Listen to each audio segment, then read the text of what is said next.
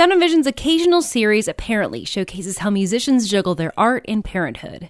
KEXP contributor Celine Teo-Blockey recently talked to Hannah Joy of the Australian band Middle Kids about not only juggling art and parenthood, but also how they navigated the pandemic while touring with a toddler in tow.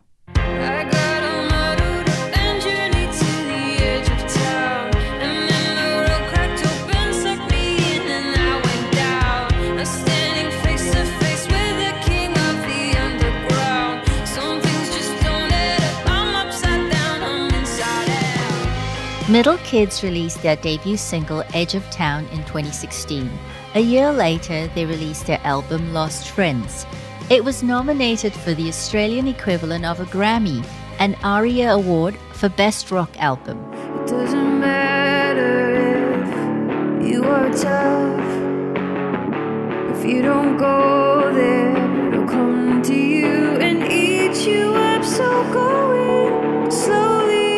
Middle Kids is a family band. It's made up of Hannah, her husband Tim Fitz, as well as drummer Harry Day. In the seven years that they've been a band, touring has been a huge part of their identity and revenue stream. In March last year, when they released their second album, Today We're the Greatest, they wanted to tour. But they had an added complication a 20 month old toddler. Here's Hannah. I don't know how to be a mom and be in a band and tour as a family. And so I think I also really wanted to see, like, okay, well, let's try. Might as well. And he's still pretty little and mobile. Hannah was pregnant as they were writing and recording their sophomore album. She was excited to have a tour baby. She thought when he was three months old, they would probably take him on the road with them. But COVID was not the only thing to put a stop on their plans he was quite sick when he was born. So the first year of his life was pretty bumpy, and we were in and out of hospitals a lot. And I think actually almost like really grateful not to have toured in some ways because it would have been crazy. Her son Sonny was born with a visual impairment and other complications. He's cross eyed. They think he might be missing a nerve. And so that's just been like a really long journey because also he had this like blood disorder when he was born. And so he was having these fits and he was underweight and it was like so sad. And so he started getting like injections and stuff to try and get his bloods back because he wasn't getting B12, which causes like mental retardation. And so he was just in like a bit of a dicey place for a while. It took more than a year, but Sonny's blood levels are now good and he doesn't suffer from any more fits. He also wears a patch over his eye, and developmentally, he's been catching up with other kids his age. His vision is not good. He probably has no depth perception. He sees double vision all the time. But I think his hearing is very good because he really relies on it. So he's like obsessed with sounds and music. So we do a lot of auditory stuff, and that's really special. On the new album, there's a track called Run With You, dedicated to Sonny.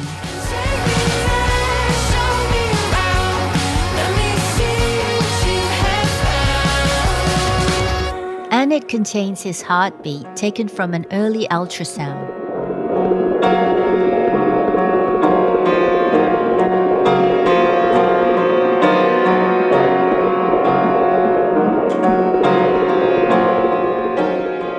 Around the time Middle Kids released their new album, they decided to book a six week US tour that kicked off in September 2021. Australia was still in full lockdown mode, but Sonny was feeling better, and Hannah and her husband wanted to move forward with their music career and tour. As an indie rock band from Australia, touring internationally is crucial to a band's survival. We could see like a glimmer of hope in this window of getting over there and just being able to play the new record just felt really meaningful to us. You know, there was no way we were going to be able to do that in Australia. But the first big hurdle they had to get over was getting an exemption from the government to leave the country. Australia had strict rules on who could come and go from its borders because of COVID, and only a limited number of exemptions were being granted. And then once we got that, it was actually how are we going to look after Sonny on the road? Because I mean, that was that's the biggest thing, really. How do you do that? And so we found a nanny who lives over in DC She's like a young friend of mine. And we were like, oh, this is amazing. But COVID had other plans. It was now four months before the tour was due to begin, and there was a surge in the US due to the Delta variant. Hannah started to feel uncomfortable. In Australia, we were still fully in lockdown. Like, we couldn't leave our houses unless we needed groceries or medical supplies, and you couldn't leave further than five kilometers from your house, which is like, what, two and a half miles or something. It was very, very strict, and it lasted about three months. So it was like a hard time. But then we saw this was happening in America and we were like, oh no, like what do we do? So then we asked my parents if they would be willing to come with us. Her parents said yes, so they updated their paperwork. Hannah's parents and their toddler would now become part of their touring crew. Then off they went. When I attended their show in LA in October 2021, they were in their final leg of the tour. Everyone in the audience had masks on, but that sense of joy and relief of being in a shared musical space again was palpable. We smuggled our way out of Sydney, and we're pretty stoked about it. But doing the US tour had real financial consequences for the band. It was a really big deal. You know, already for Australian artists to come and tour in America is it's very, very expensive. They did receive an export grant from the Australian government. That amount could be as much as 10,000 US dollars. It helped to cover some of the costs, which included visas and flights for the band, a touring guitarist, and their toddler. Luckily, under two years old, you don't have to pay for a full fare. Like you just sat on my lap, which is insane doing a 15 hour flight. What you don't pay in money, you pay in your sanity in that situation but it just felt like a cost we were like really willing to pay, but definitely came out in the red from this tour. They lost money in order to make the tour happen. There was a financial toll, but also an emotional one for Hannah. To make touring with a toddler work, her parents had to be based in one location central to each leg of the tour. Whenever they had more than a day off, they would fly to that location and spend a couple of days with Sonny. During the six weeks, they saw him four times. There was this moment we were flying from Minneapolis to Portland to see Sonny. We'd just done six shows in a row. Not to mention, on most days, they had six or seven hour drives to get to different venues. And this was maybe like third week in. So it was just like, just holding on, holding on. Hannah was worn out physically and had the added stress of worrying about losing her voice after doing that many shows in a row. So we get on the plane from Minneapolis. We're going to fly to see Sonny. It's been about a week since I've seen him. I don't even know why or how. Like, because I hadn't probably like cried at all. Because you're just in survival mode. You just like do it, do it, do it. And then I just started crying on the plane. Like, Tim's like, Are you okay? I'm like, I don't think so. I don't really know what's going on. Hannah was sobbing throughout the four hour flight. We landed. I'm still crying. And I honestly think I was exhausted. I think, particularly, you know, I hadn't even processed a really intense lockdown from being at home in Australia, which was like, you know, super intense. And then coming and playing the shows and Sonny, and I think it just like all caught up with me. The two days off with Sonny proved restorative. Seeing that he was thriving with her parents in all these foreign locations eased some of the guilt she was feeling, and it helped that she got some family time on hikes with Sonny and Tim. It made the rest of the tour easier and more enjoyable. With everything they've been through as a family, Hannah feels she's an even stronger bond with Sonny, and now she can see a way forward for how they can tour and raise their son.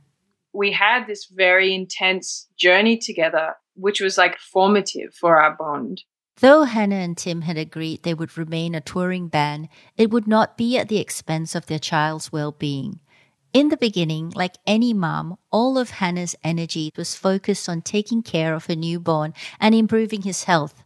After a long year and during a pandemic, they finally emerge ready to enter a new chapter in their lives the image of like kind of us like going to America and Sonny was doing a lot better health wise and we got on top of a lot of the things and it was kind of like this cool symbolic thing of us kind of stepping out together Hannah says when you become a parent, so much of your energy goes into the needs of your child.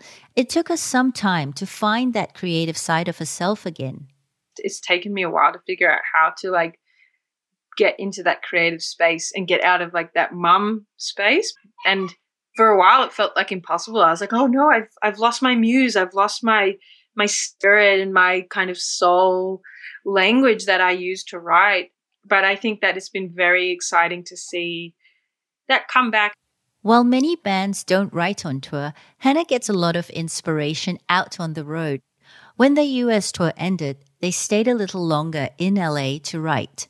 They also booked studio time and recorded new music before returning home. For me, of like kind of getting some of that identity back of like being able to sing and and be, uh, feel like myself again in those ways. And even though I'm like still with Sonny on a day to day basis, and like, but I think just internally, I feel a lot more kind of myself. At the end of the day, with the headaches of travel, burnout, and cost, Hannah still feels that the tour was worth doing. This song's called Today We're the Greatest. Um, it's the title track of my new record. It's about living the good and the bad and the beautiful and the ugly. That's gotta live it all. In order to tour Today is the Greatest in Australia and New Zealand next month, Middle Kids have already hired a nanny. For Sound and Vision, I'm Celine Teo Blockey. Someday we'll be gone, but today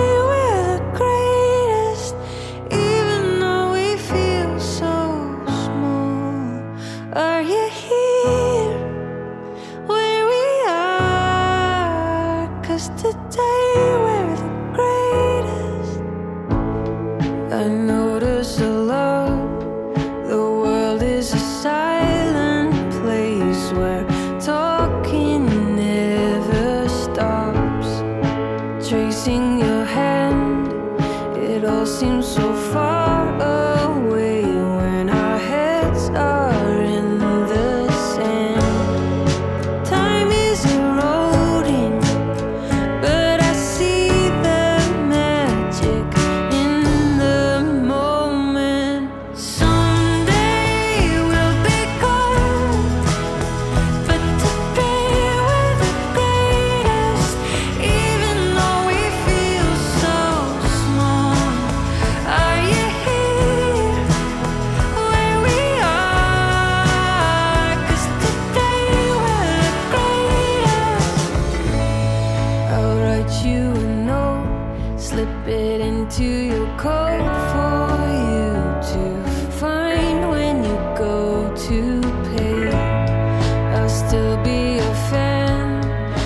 just that the timing's off